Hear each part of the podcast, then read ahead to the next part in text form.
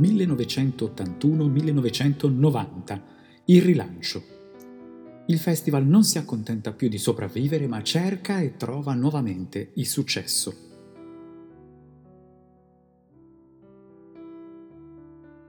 Dopo anni in cui si è parlato di rilancio, il festival non si accontenta più di sopravvivere e a partire dal 1981 ritorna finalmente ad avere successo. Sanremo è il volano di un florido mercato discografico e un'efficace eh, vetrina per gli organizzatori di spettacoli. Dal 1981 la televisione ritorna a trasmettere in diretta tutti e tre gli appuntamenti con il festival dal 1982 Sanremo torna in onda in prima serata. La vittoria di Alice del 1981 mette d'accordo giurie e critici, ma è una rondine che non fa primavera. Canzone d'autore non otterrà riscontri al festival ancora per molto tempo. I valori tradizionali sono di nuovo cantati con parole semplici e popolari. Il Dio di Giuseppe Cionfoli, la patria di Toto Cutugno, la famiglia di Albano e Robina. La trasgressione di Vasco Rossi si affaccia sul palco del, dell'Ariston, ma ogni piazzamento gli è precluso. I giornalisti presenti al festival, lontani dai gusti dei giurati, creano uno speciale premio della critica che rimarrà una costante della Kermesse. I discografici che vedono sempre più il festival come un'importante porta di accesso al mercato italiano impongono gradualmente che tutte le canzoni in concorso siano mimate con l'utilizzo del playback. Non si può rischiare di vanificare mesi di lavoro con un'eventuale cattiva performance vocale, spiegavano. E nel 1983 il playback è facoltativo, cantano davvero però mm, solo 4 finalisti su 26, ma nel 1984 e 1985 diventa obbligatorio. Scompare l'emozione dell'esecuzione dal vivo. Dal 1986 però i cantanti tornano a esibirsi su una base musicale. Nel 1984 viene istituita la sezione Nuove Proposte Variamente denominata nel corso degli anni, diverrà un elemento costante del festival. Il primo a imporsi nella categoria è Eros Ramazzotti.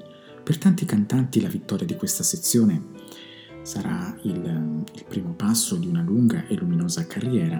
Per lo stesso Ramazzotti e per Zucchero il cammino verso una notorietà internazionale costellata di successi comincia proprio da Sanremo.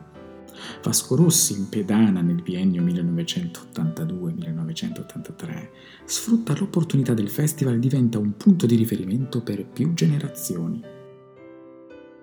Aumenta il successo e aumenta anche il numero di canzoni di concorrenti. Nell'83 e nell'84 le canzoni sono 36, nell'85 diventano 38, 40 nell'87, 42 nell'88 e 48 nell'89 primato ancora imbattuto. Dal 1987 le serate del festival passano a quattro, in onda da tre teatri diversi e c'è chi parla di gigantismo. Novità anche per quanto riguarda i supporti discografici.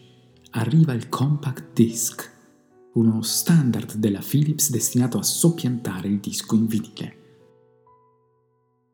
Partiamo con questo nuovo viaggio nei brani emblematici di Sanremo con la prima classificata del 1981, Alice con Per Elisa, di Alice, Franco Battiato e Giusto Pio. Con Elisa guardi le vetrine e non ti stanchi, lei ti lascia e ti riprende come quando vuole. Riuscito omaggio tanto a Beethoven quanto alla canzone del sole, un brano dall'aggressiva matrice rock ben prodotta e arrangiata dallo staff di Angelo Carrara e Franco Battiato e suonata tra gli altri dal tastierista Filippo Destrieri e dal chitarrista Alberto Radius. Le nuove sonorità elettroniche ben si amalgamano, si amalgamano alle parti di chitarra e alla sezione ritmica e la voce di Alice è perfetta. Fin dalle prove nessuno ha niente da eccepire. Per Elisa è la canzone che serve al festival per mettersi finalmente al passo coi tempi. Dopo il successo del vento caldo dell'estate, di, i nuovo 45 giri di Alice, raggiunge la prima posizione nelle classifiche di vendita, aprendo, in un certo senso, la strada a Franco Battiato, prossimo alla definitiva consacrazione presso il grande pubblico.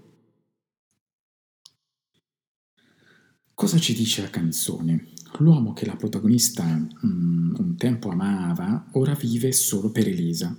Per Elisa lui si mette in coda per le spese, per lei paga sempre senza lamentarsi, per quella stessa Elisa che lo prende e lo lascia quando vuole, che gli ha tolto la dignità, che lo ha plagiato. La vita di lui non è più vita da quando ha incontrato Elisa. Di Alice Franco Battiato, giusto Pio, per Elisa canta Alice, prima classificata Sanremo 1981.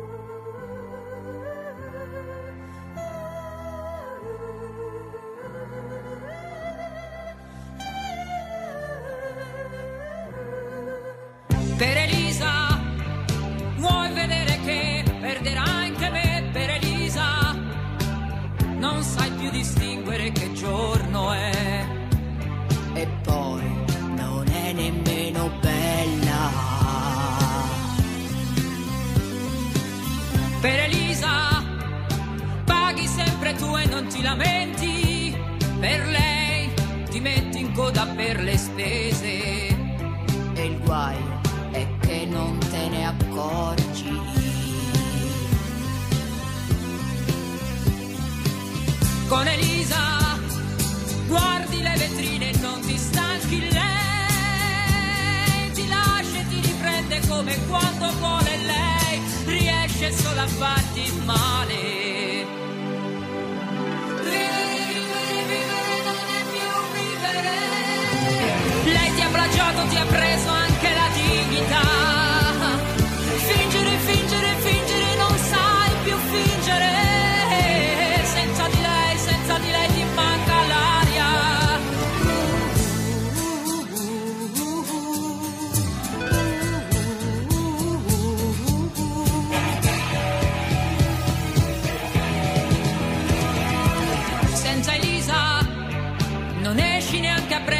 giornale. Con me riesci solo a dire due parole. Ma noi un tempo ci amavamo. con Elisa guardi le vetrine e non ti stanchi lei. Ti lascia e ti riprende come quando vuole lei. Riesce solo a farti male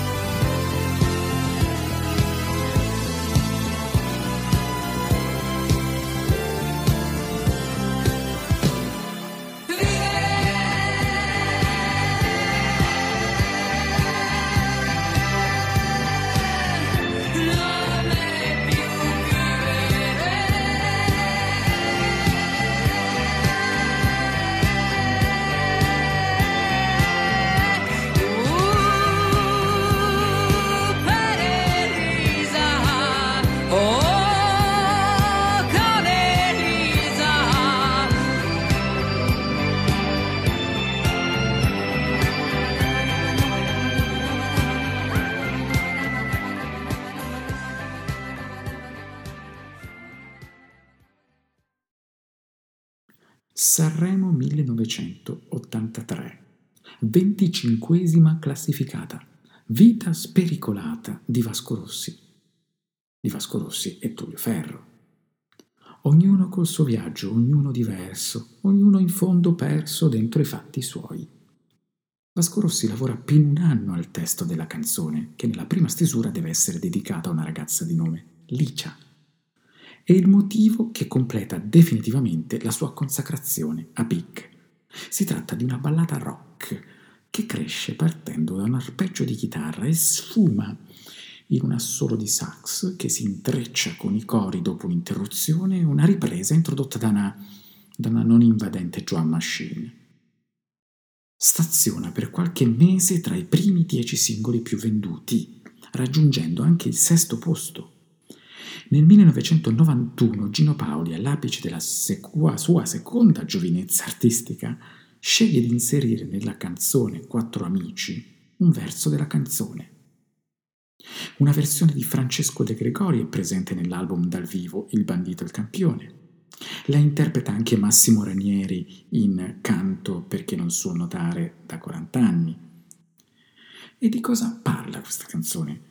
È un manifesto di un individualismo portato all'estremo, fra trasgressione, noia, malinconia e volontà di vivere senza limiti e senza orari.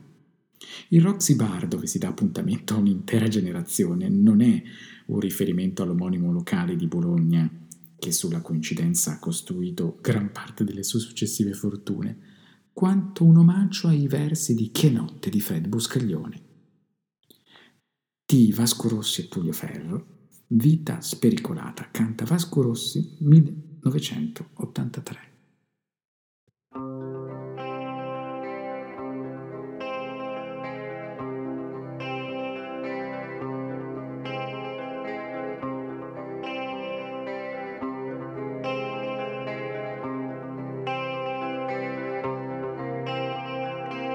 Voglio una vita maleducata di quelle vite fatte, fatte così. Voglio una vita che se ne frega, se ne frega di tutto sì. Voglio una vita che non è mai tardi, di quelle che non dormono mai. Voglio una vita quelle che non si sa mai. Poi ci troveremo come sta a bere del whisky a Roxy Bar. Forse non ci incontreremo mai, ognuno rincorrere i suoi guai, ognuno col suo viaggio, ognuno diverso e ognuno in fondo perso dentro i fatti suoi.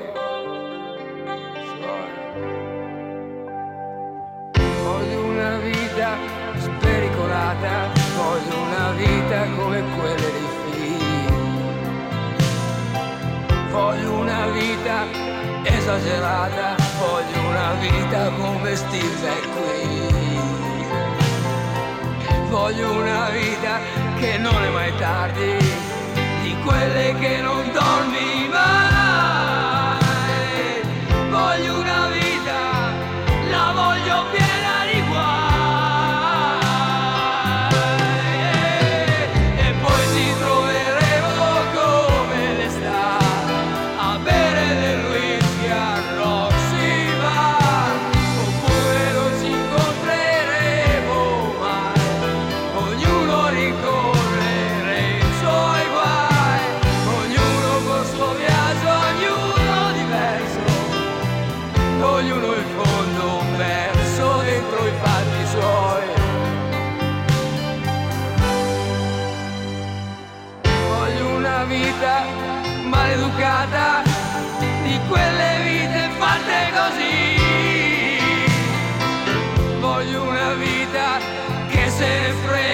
Se ne frega di tutto sì.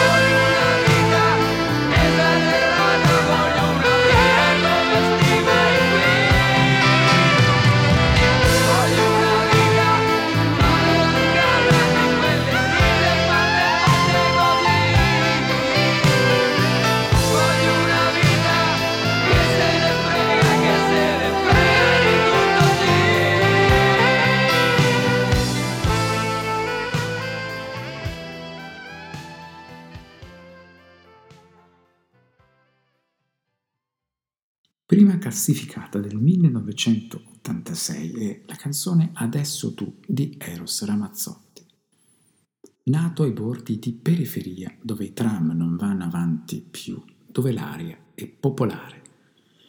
Eros Ramazzotti completa il suo trittico sanremese, è iniziato con Terra Promessa, ha continuato con una storia importante e adesso con Adesso tu, perdonate il gioco di parole, 1986. Lo completa questo trittico dipingendo un ritratto personale del malessere delle periferie. Ora, sincera illustrazione di problematiche giovanili o furba retorica giovanilistica, la simpatia dei commentatori è probabilmente dovuta all'indovinatissimo verso iniziale, nato ai bordi di periferie, sviluppato su una strofa dal vago sapore francese. Canzone dalla efficace scansione cinematografica, inizia lenta come indugiare sullo squallore mm, della periferia, con una nota che rimane sospesa per poi guadagnare volume nell'inciso grazie all'apporto dell'orchestra e al graffio delle chitarre. Il brano arriva senza affanno uh, alla mm, prima posizione delle classifiche e anticipa il successo del secondo long play di Ramazzotti, Nuovi eroi. Il protagonista del brano è nato e cresciuto ai bordi della città, dove è più facile sognare che guardare in faccia la realtà e dove ci si trova sempre più soli, frustrati e senza obiettivi. Non dimentica gli amici che aveva, ma è stato un nuovo amore a spronarlo ad andarsene, a diventare uomo, a dare un senso alla sua vita e a cercare la sua rivincita. Saremo 1986 di Adelio Cogliati, Eros Ramazzotti e Piero Cassano. Adesso tu canta Eros Ramazzotti.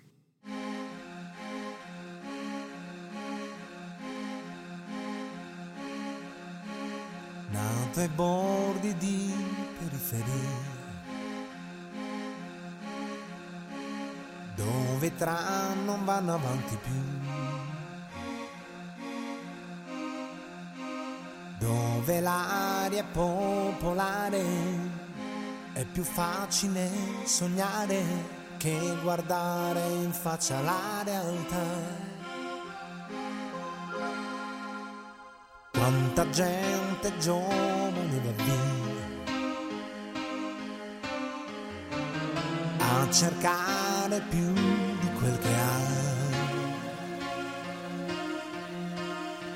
Forse perché pugni presi a nessuno li ha mai resi e dentro fanno male ancora di più.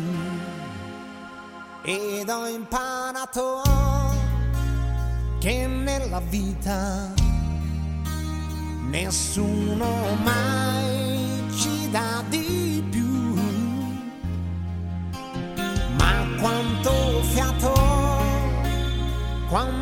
salita andare avanti senza voltarci mai. E ci sei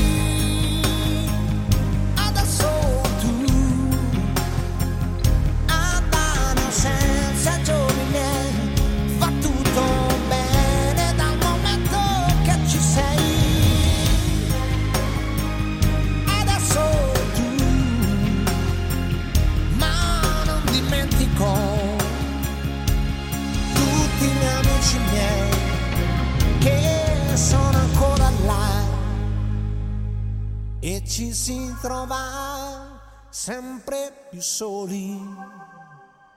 A questa età non sai, non sai, ma quante corse, ma quanti voli, andare avanti senza arrivare mai e ci sei.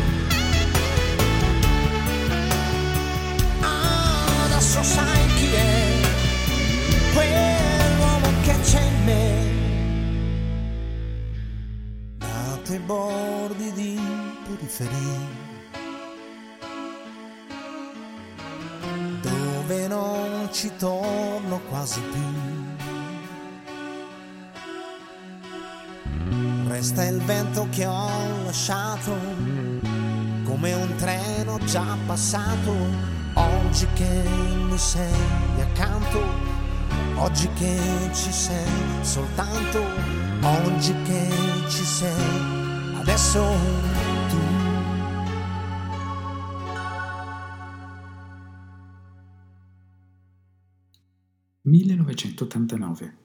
Alla conclusione del decennio mancano pochi ma cruciali mesi.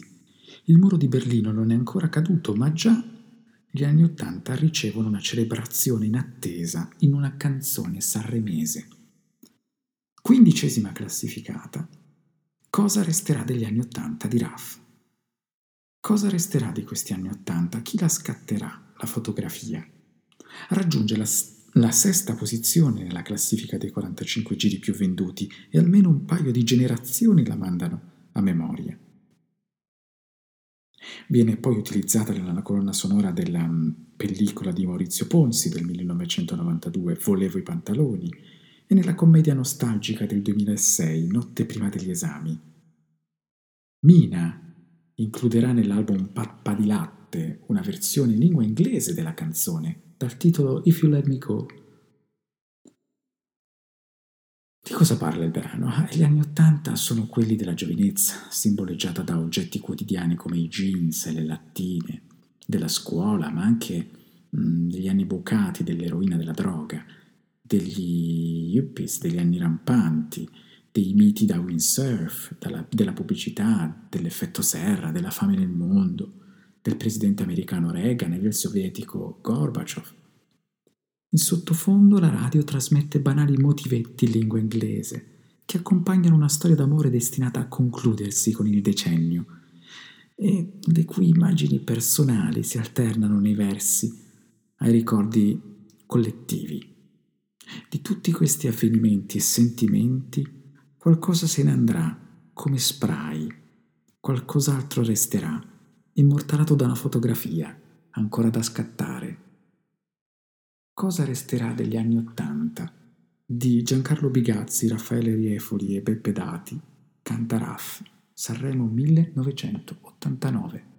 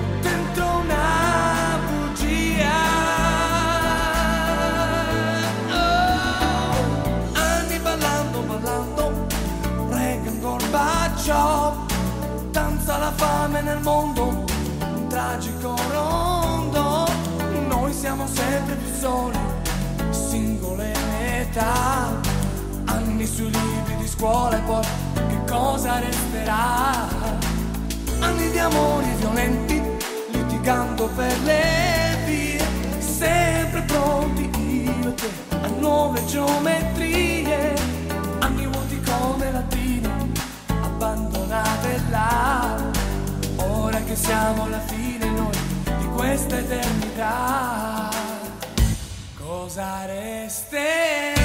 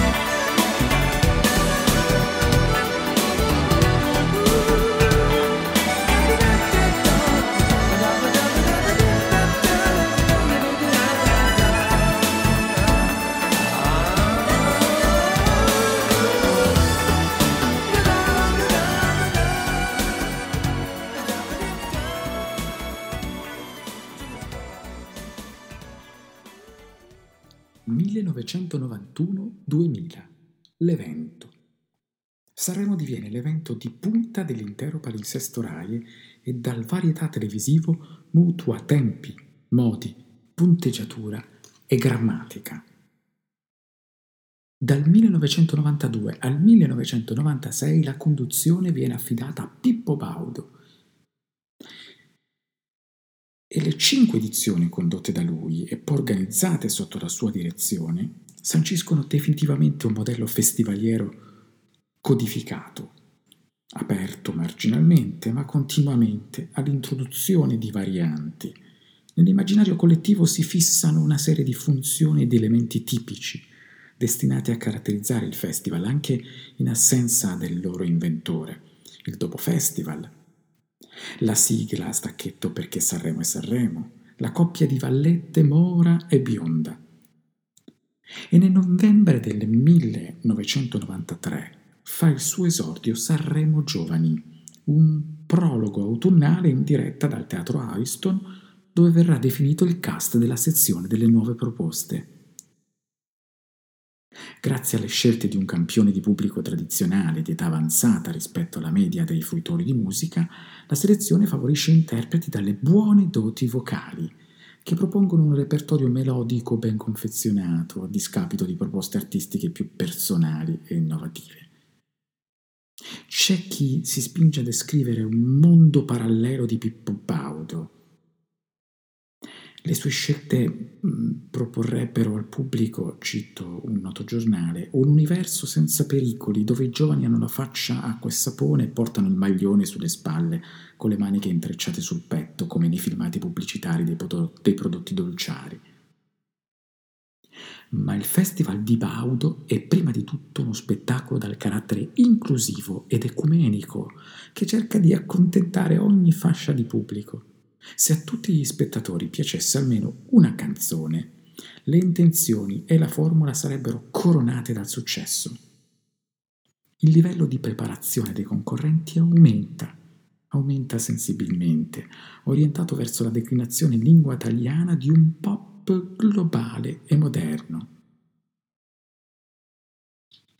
Gli anni 90 segnano l'inizio del successo internazionale per Laura Pausini e Andrea Bocelli, Giorgia, Gianluca Grignani, Neck, Carmen Consoli e Daniele Silvestri sono tra i migliori talenti emersi dal festival. La partecipazione a Sanremo consacra il talento degli Elio e le storie tese, secondi con qualche rimpianto nell'edizione del 1996. Nella seconda metà del decennio si cerca, eh, sia pure lentamente, di allargare il ventaglio delle proposte al di là della canzone melodica. Partecipare al festival è magari necessario, ma non sufficiente per raggiungere il successo. Di fronte alle vittorie di nomi come Igia Lisse o Annalisa Minetti, lanciata dal concorso di Miss Italia in un'inedita sinergia tra due dei principali eventi aziendali, la risposta del mercato è tiepida. Le due edizioni affidate poi a Fabio Fazio provano a scindere il binomio tra conduzione del festival e direzione artistica della gara musicale. Se quella del 1999 è la trasposizione in chiave festivaliera dello spirito e dello stile tipici di Fabio Fazio, nell'edizione del 2000 il tentativo di cogliere l'essenza della produzione musicale del tempo è molto più determinato e le stime d'ascolto che ne seguono si assestano su dati più che soddisfacenti. Dal punto di vista discografico, la novità più importante dell'inizio degli anni 90 è la scomparsa del 45 giri come supporto principale per le canzoni del festival. Il CD singolo non ne prenderà mai completamente il posto e la cassetta singola non decolerà mai, destinata a scomparire, proprio come dopo qualche anno succederà al supporto su nastro, che aveva affiancato i dischi a 33 giri all'inizio degli anni 70. Il long plane in vinile è soppiantato dal CD, dal compact disc. Dalla fine del 1993 le nuove produzioni discografiche, eccezione fatta per i 12 eh, pollici destinati ai disc jockey, non saranno più incise su quel supporto. La tecnologia porta internet nelle case e nel 2000 i torinesi Subsonica tengono per primi un diario online della loro esperienza festivaliera. Ma andiamo direttamente all'edizione del 1993, che vede nella sezione di Bebop come prima classificato il brano Mistero di Enrico Ruggeri. La prima classificata della sezione Novità è La solitudine di Laura Pausini, Sfuggi gli sguardi e te ne stai rinchiuso in camera e non vuoi mangiare e stringi forte a te il cuscino e piangi. Il mestiere appreso negli anni trascorsi a cantare nei piano bar della provincia consente a Laura Pausini di mettere con uh, successo la sua potenza vocale al servizio di un motivo costruito e arrangiato con intelligenza. La struttura della canzone è analoga e a, quella um, della forza della vita di Paolo Vallesi. Un tema musicale subito accennato dal pianoforte viene introdotto una prima volta e sviluppato attraverso un crescendo corale e strumentale, che culmina con un inciso affidato alle doti vocali dell'interprete. Anche i più distratti spettatori capiscono fin dal primo ascolto che la solitudine è candidata alla vittoria. La Pausini supplisce l'inevitabile emozione con l'esperienza offrendo al pubblico una performance vincente. La canzone racconta di un amore che nasce sui banchi di scuola, ma Marco deve seguire la famiglia in un'altra città. Il treno che i due prendevano insieme diventa un cuore di metallo senza l'anima e i pomeriggi trascorrono senza alcuna concentrazione. Nel diario di lei, di Marco, resta solo una fotografia Chissà se anche lui pensa ancora a Laura tra i compiti di inglese e matematica. Prima classificata, sezione novità, La solitudine di Pietro Cremonesi, Angelo Valsiglio e Federico Cavalli, Lara Pausini, Sanremo 1993.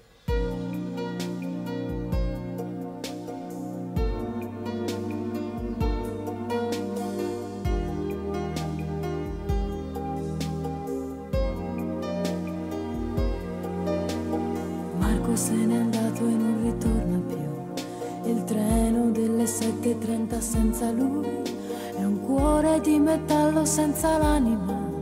Nel freddo del mattino grigio di città, a scuola il banco è vuoto, Marco è dentro me.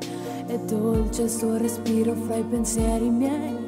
Distanze enormi sembrano dividerci ma il cuore batte forte dentro me, chissà se tu mi penserai, se con i tuoi non parli mai, se ti nascondi come me, sfuggi gli sguardi e te ne stai, rinchiuso in camera e non vuoi mangiare, stringi forte a te il cuscino e piangi e non lo sai quanto altro male ti farà la solitudine. Na, na, na, na, na, na, na, na.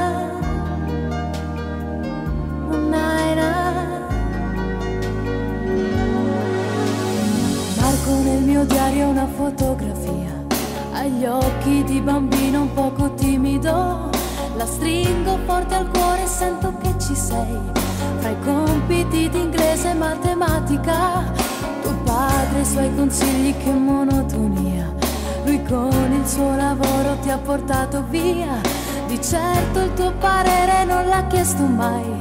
Ha detto un giorno tu mi capirai, chissà se tu mi penserai, se con gli amici parlerai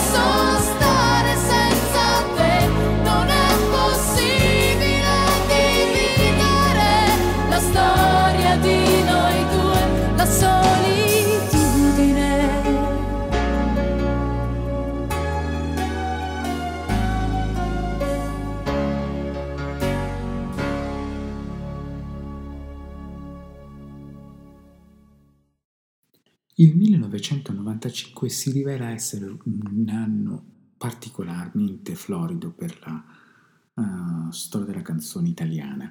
Pensate all'edizione del Festival del 95 e pensiamo alla vincitrice Giorgia con Come saprei, secondo posto Gianni Morandi e Barbara Cola con In amore, terzo Ivana Spagna con Gente come noi, quarto Andrea Bocelli con Con te partirò, poi quinto Fiorello con Finalmente tu. Poi in classifica abbiamo 283, ottavo posto con Senza averti qui, abbiamo Lorella Cuccarini al decimo con Un altro amore no, a Mango, a Giorgio Faletti, a Massimo Ranieri con La Vestaglia, a Toto Cutugno con Voglio andare a vivere in campagna, oppure ai vincitori delle nuove proposte, i Neri per caso con la canzone Le ragazze, oppure Massimo Di Cataldo, secondo posto con Che ne sarà di me. È un anno particolare, L'album più venduto tra quelli dei partecipanti al festival è La donna, il sogno e il grande incubo degli 883, dominatore delle classifiche di vendita di tutto l'anno. Gianluca Grignani ottiene uno strepitoso successo con Destinazione Paradiso, album che riesce a imporsi sui mercati esteri, totalizzando 2 milioni di copie vendute. C'è che prendo un treno che va a Paradiso città e vi saluto tutti e salto su, prendo il treno e non ci penso più. Sesta classificata, sezione nuove proposte, Destinazione Paradiso di Gianluca Grignani. Rivelato al grande pubblico dal successo della mia storia fra le dita, anche in Destinazione Paradiso Gianluca Grignani riesce a combinare il suo indubbio talento da melodista e interprete alle capacità di arrangiatore di chiaro stile battistiano del suo mentore Massimo Luca, che lo accompagna sul palco con la chitarra. Nell'impianto della canzone sono evidenti alcune reminiscenze delle ultime produzioni inglesi d'oltremanica, la cui lezione diventerà più evidente nel suo successivo album La fabbrica di plastica.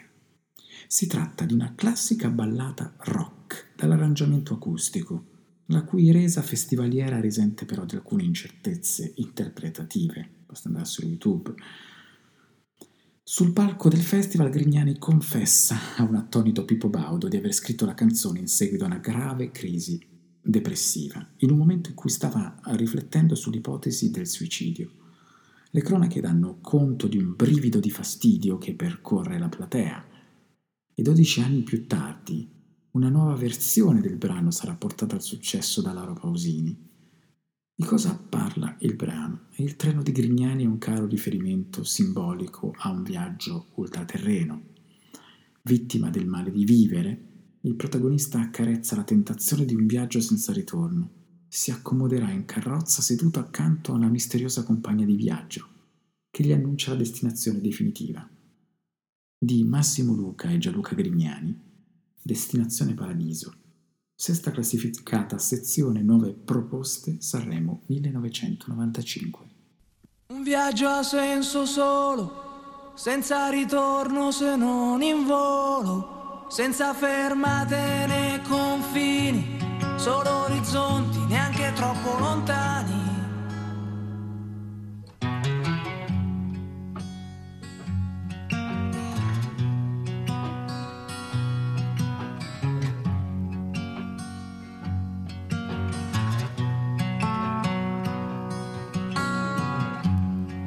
questo giro tondo d'anime. Chi si volta è perso e resta qua. Lo so per certo amico Mi son voltato anch'io. E per raggiungerti ho dovuto correre. Ma più mi guardo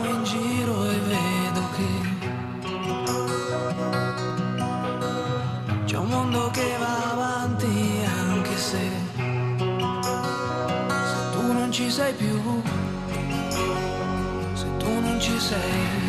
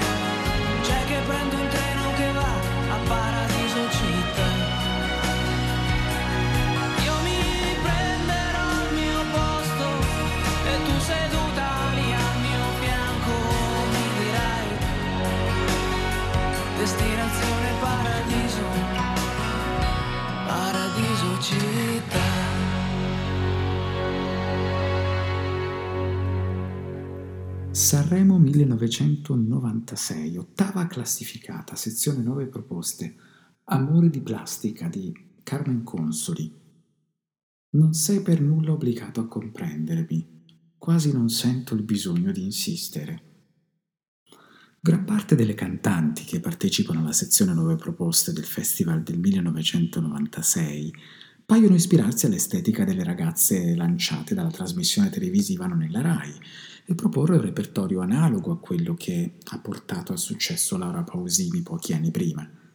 Tra le poche che fanno eccezione c'è la catanese Carmen Consoli, che si presenta sul palco dell'Ariston imbracciando una chitarra folk e interpretando un motivo dalle chiare armonie di stampo britannico, che ne rivela la mm, personalità, mostrando alcune peculiarità stilistiche nel modo di cantare, nell'arrangiamento e nella composizione dei versi. A colpire favorevolmente critica e pubblico contribuisce l'immagine della cantante, aggressiva e allo stesso tempo fragile, insieme bambina imbronciata e donna sicura di sé. E mm, la canzone ci racconta di questa protagonista mm, che si rende conto che l'uomo che ama non riesce a offrirle che una relazione superficiale e poco impegnativa. Lui non si ricorda del compleanno di lei, non riesce a sostenerla nei momenti di sconforto. Lei dichiara a viso aperto la propria disillusione. Non ce l'ha fatta a vincere le perplessità del partner, ma non riuscirà ad accontentarsi di quello che vede come un amore di plastica. Di Carmen Consoli e Mario Venuti, Amore di plastica. Ottava classificata, sezione 9 proposte, Sanremo 1996.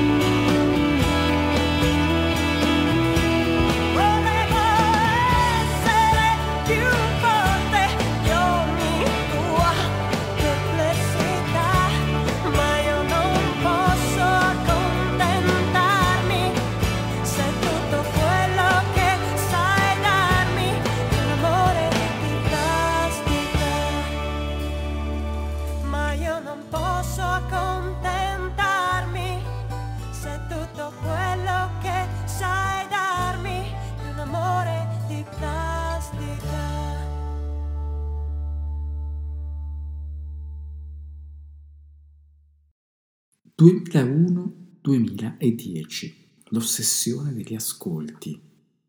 Esasperando una tendenza emersa e consolidata nel decennio precedente, per critici e giornalisti il dato della stima d'ascolto rilevato dal consorzio Auditel assume un'importanza maggiore del risultato della gara canora. Sulla base delle cifre raggiunte vengono redatti i bilanci della RAI per l'anno successivo, quindi gli ascolti, l'Auditel era importantissimo. Dopo il buon risultato del biennio di Fabio Fazio, quella del 2001 è un'edizione giudicata insoddisfacente. E nel 2002 eh, la conduzione è affidata ancora una volta a Pippo Baudo.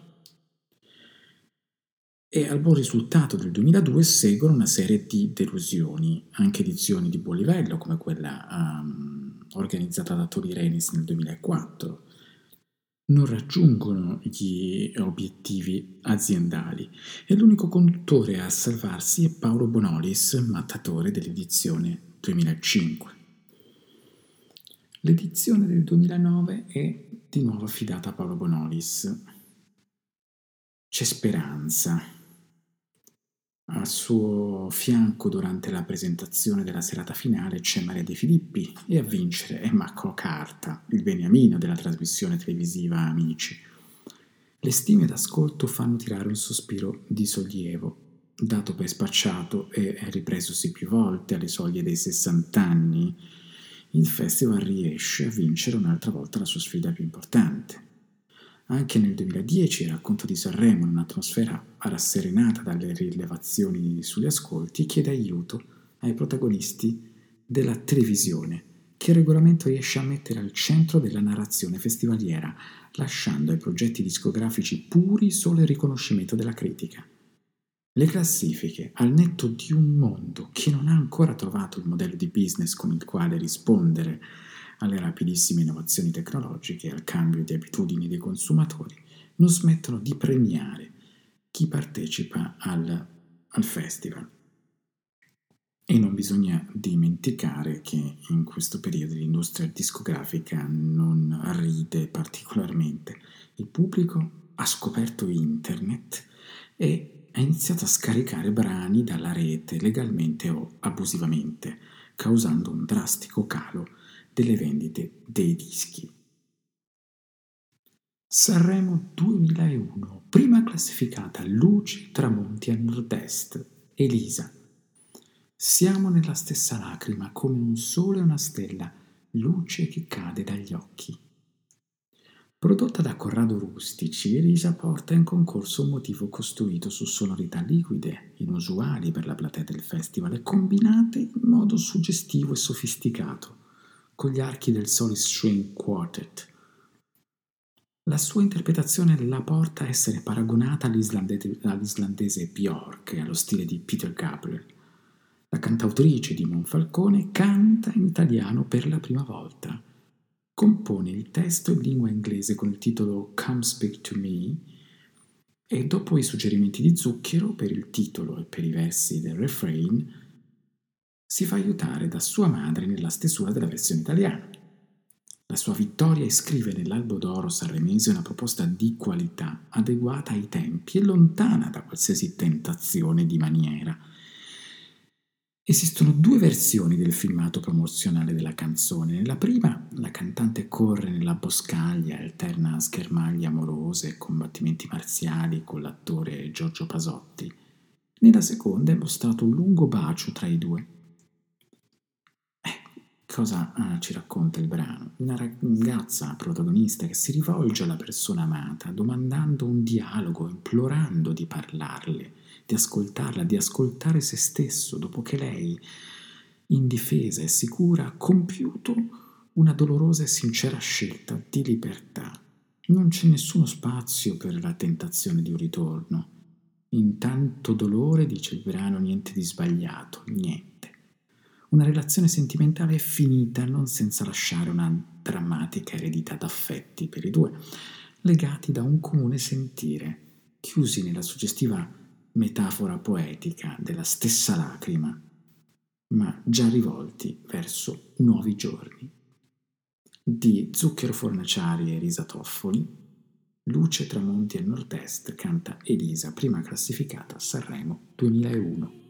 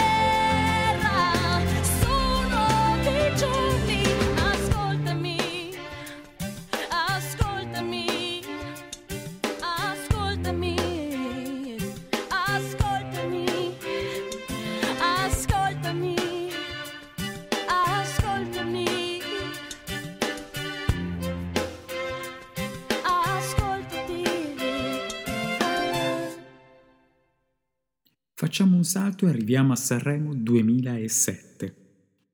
La sorpresa di questo festival si chiama Tosca, conosciuta dal pubblico per il decisivo contributo alla vittoria di Ron 11 anni prima con Vorrei incontrarti fra cent'anni.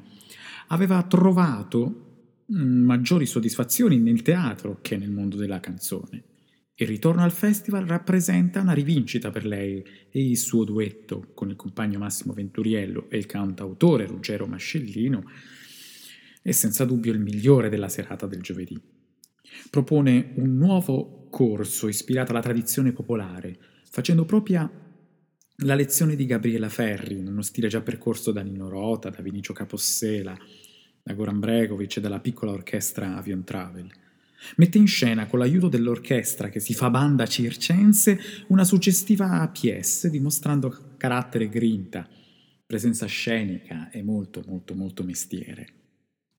Il finale in crescendo commuove lo spettatore ormai impossibilitato a distrarsi dalle atmosfere che il brano riporta in vita. Durante la festa dei santi Cosme e Damiano, gli occhi di una bambina ripercorrono sensazioni, stili, sapori, impressioni e rime di un tempo ormai lontano.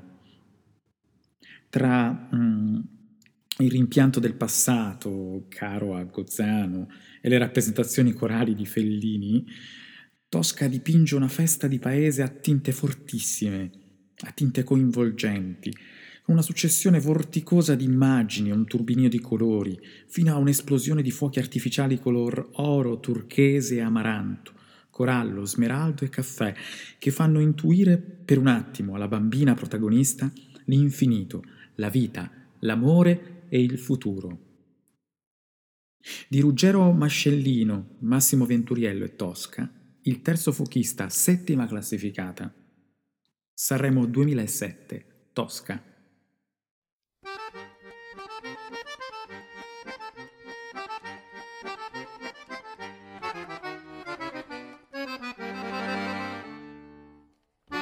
Gira, volta, gira, volta, volta, gira, vola. Volta, gira, gira, volta, gira, volta, vola. Pieno di brillanti è il mare dove all'orizzonte non si arriva mai. Ricco di profumi il fango sulle ortiche a sole che tramonterà. Gira, volta, gira, volta, volta, gira, vola. Volta, gira, gira, volta, gira, volta, vola. Zucchero, limone e neve presa sopra i tetti di tanti anni fa. Notte dopo notte mamma ancora canterà. Il giorno che sei nata tu per me nacque un amore, mille mille stelle si cambiarono di colore. Gira volta e vola all'infinito, questa nenia si ripeterà. Con le note di una fisarmonica la festa ancora arriverà. Passa e santo, passa e santo, guarda quanto è bello. Cantano le donne in coro, guarda quanto è bello. Strusciano sottane mentre con la sangue cera dalla santità fumano i camini pesce fritto e baccalà. C'era una bambina con le sue scarpine blu, vestitino fiori ed i suoi occhi a guardar su, un colpo scuro, il fumo nell'azzurro se ne va. Ruotava la bambina con le sue scarpine blu, gira, gira, volta, braccia aperte, naso in su, e la banda andava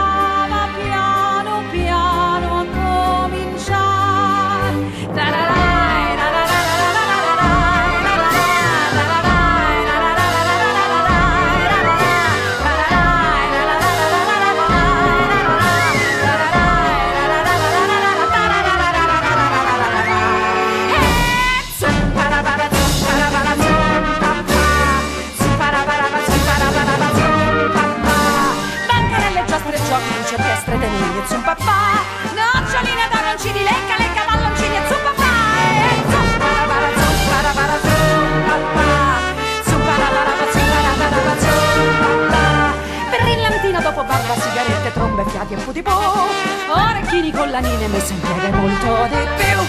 C'era una bambina con le sue scarpine blu, vestitino a fiori ed i suoi occhi a guardar su, un colpo scuro, il fumo nell'azzurro se ne va.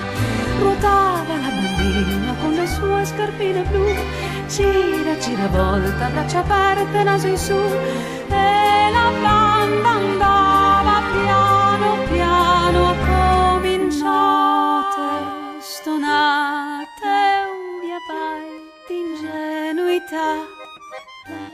la gente profumava di sudore e dignità il terzo fuochista l'artista quotato di più Sparò i suoi colori nel cielo e nel silenzio vennero giù. oro, turchese, amaranto,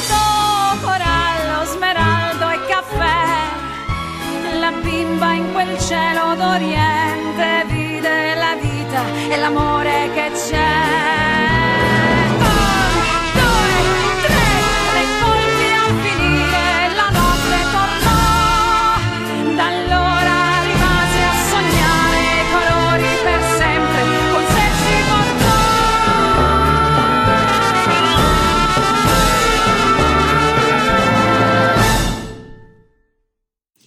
Concludiamo il nostro viaggio nei brani emblematici della storia di Sanremo con il eh, brano primo classificato nel 2014.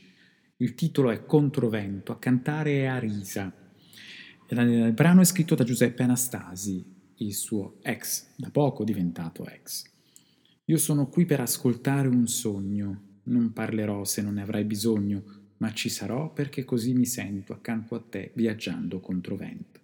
La critica più aspra alla canzone viene dalla sua stessa interprete. Non, non la condividevo, disse, conteneva tutto il mio passato. La risa, che propone un'immagine ancora rinnovata, era già salita sul palco con sincerità, non dimentichiamocelo, e propone una longetta argento, una camicia che gioca un po' sulle trasparenze, poi questo vezzo di cantare a piedi scalzi, pun- e contraddistinta da una peculiare introduzione per oboe e scritta da Giuseppe Anastasi con un certo mestiere, autore di riferimento e, come dicevo prima, ex fidanzato della, della cantante.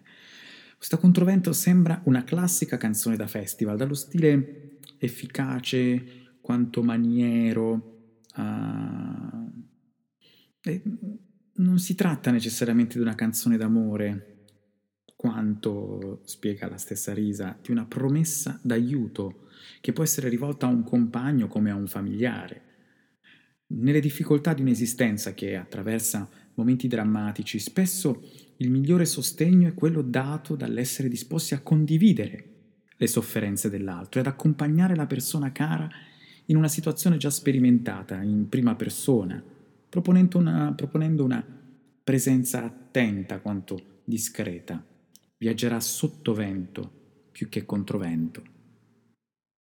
Sanremo 2014 di Giuseppe Anastasi, Controvento, canta Arisa.